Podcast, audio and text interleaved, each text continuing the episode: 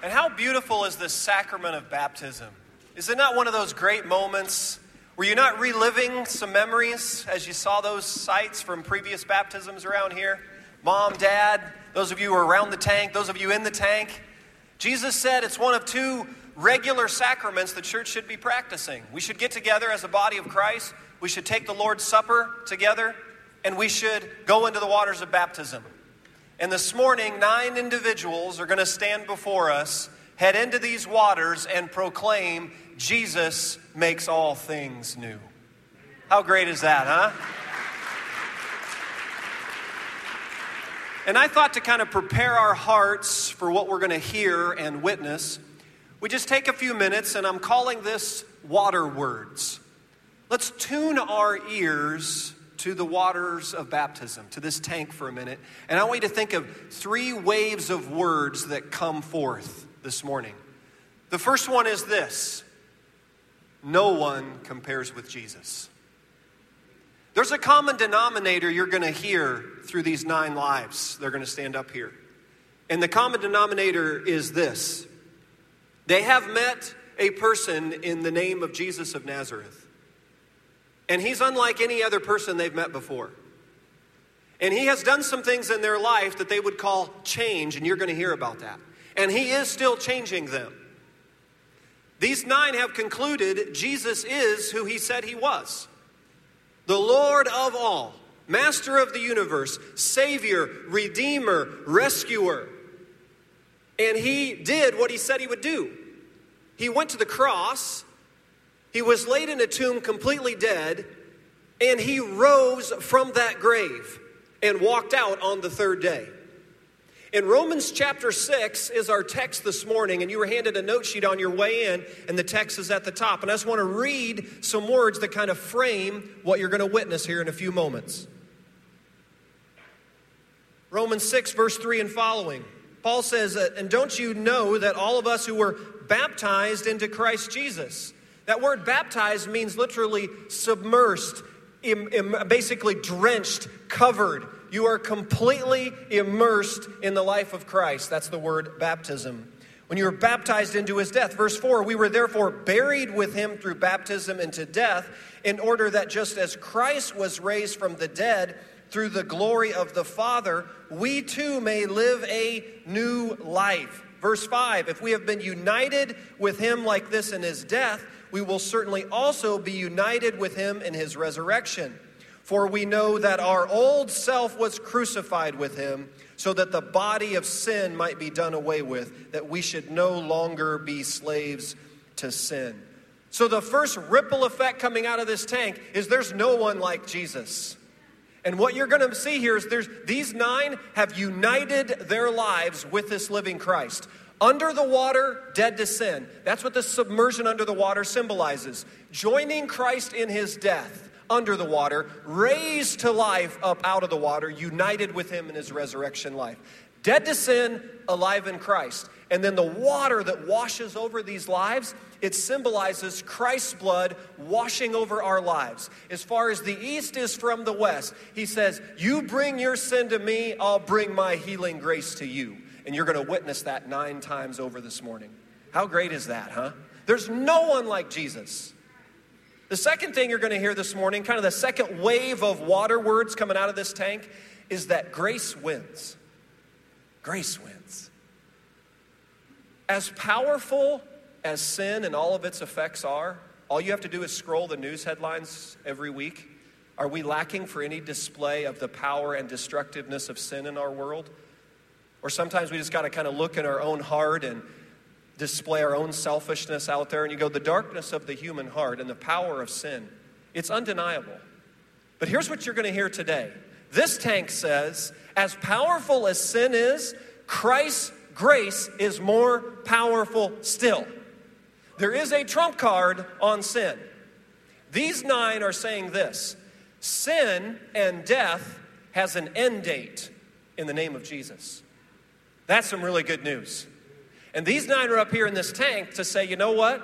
They're still battling through sin. No one's coming out of the tank perfect. All you have to do is ask their parents or their siblings. Or they're not coming up out perfect, but here's what they're coming out. They're coming out changed and changing. They're on a journey, and they know this. When they take their last breath in this life, it's signed, sealed, and delivered. Grace wins, hope wins, love wins, Christ wins in the end. Sin has an end date. It will be completely gone and removed. That's worth a round of applause, is it not, on that one? So grace wins, and Henry Nouwen, I left this quote in your notes because I thought it might be something you want to reflect on through the week, especially those of you here celebrating these baptisms, friends, family members, etc. Here's how Henry Nouwen put it, just kind of riding a wave of joy together and what it's rooted in. God rejoices not because the problems of the world have been solved, not because all human pain and suffering have come to an end nor because thousands of people have been converted and are now praising him for his goodness. No, God rejoices, hear this now, because one of his children who has been lost, who has lost, who was lost, has been found. What I am called to is to enter into that joy. It is God's joy. Not the joy that the world offers, it's the joy that comes from seeing a child walk home amid all the destruction, devastation, and anguish of the world. It requires choosing for the light. Hear this now choosing for the light, even when there is much darkness to frighten me. Choosing for life, even when the forces of death are so visible. And choosing for the truth, even when I'm surrounded with lies. The reward of choosing joy is joy itself. Joy never denies the sadness, but transforms it to a fertile soil for more joy. So I don't know what you walked in here today with, but my prayer as we gather this morning is there is a wave of joy that's going to wash over your life from this tank right here.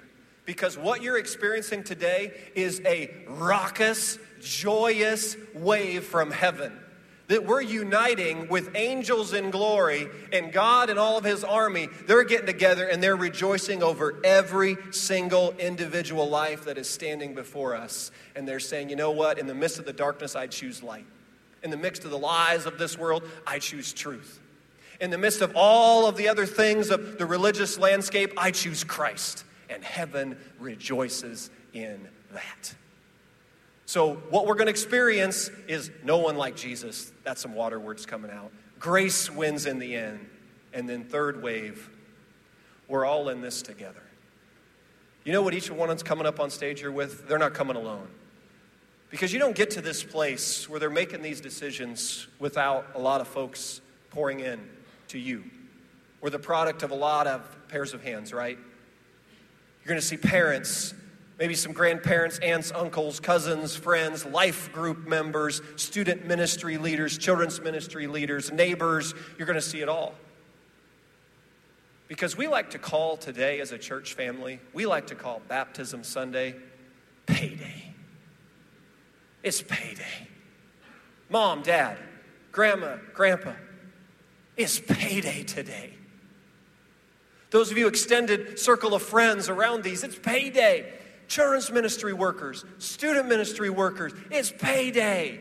Worship and tech team and facility and grounds team and the admin teams and the coffee team and the ushers and the greeters and the prayer team and the elders team and all the other teams it takes for us to serve in this local community together. Do you feel it today? It's payday.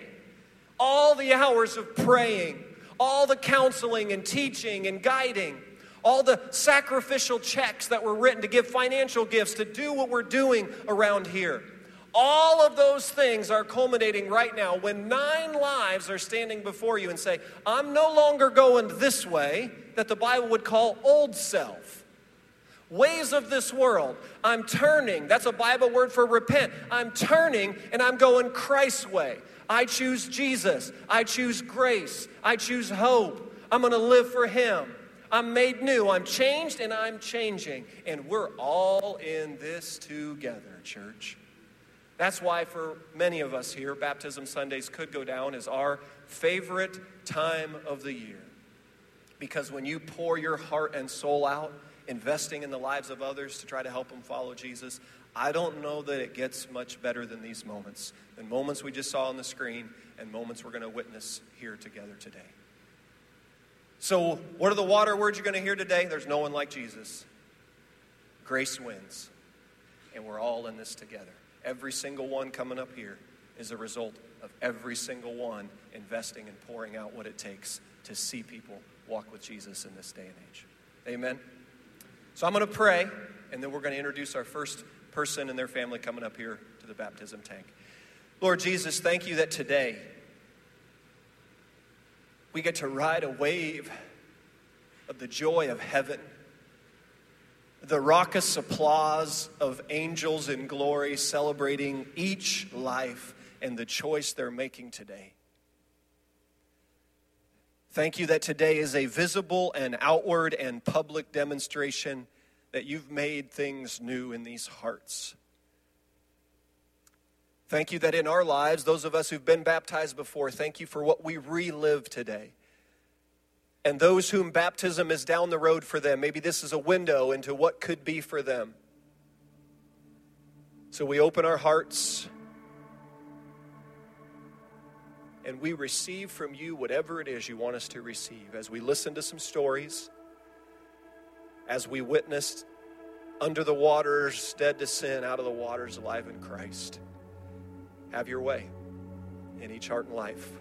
We give our full attention to you, and we rejoice with these who come.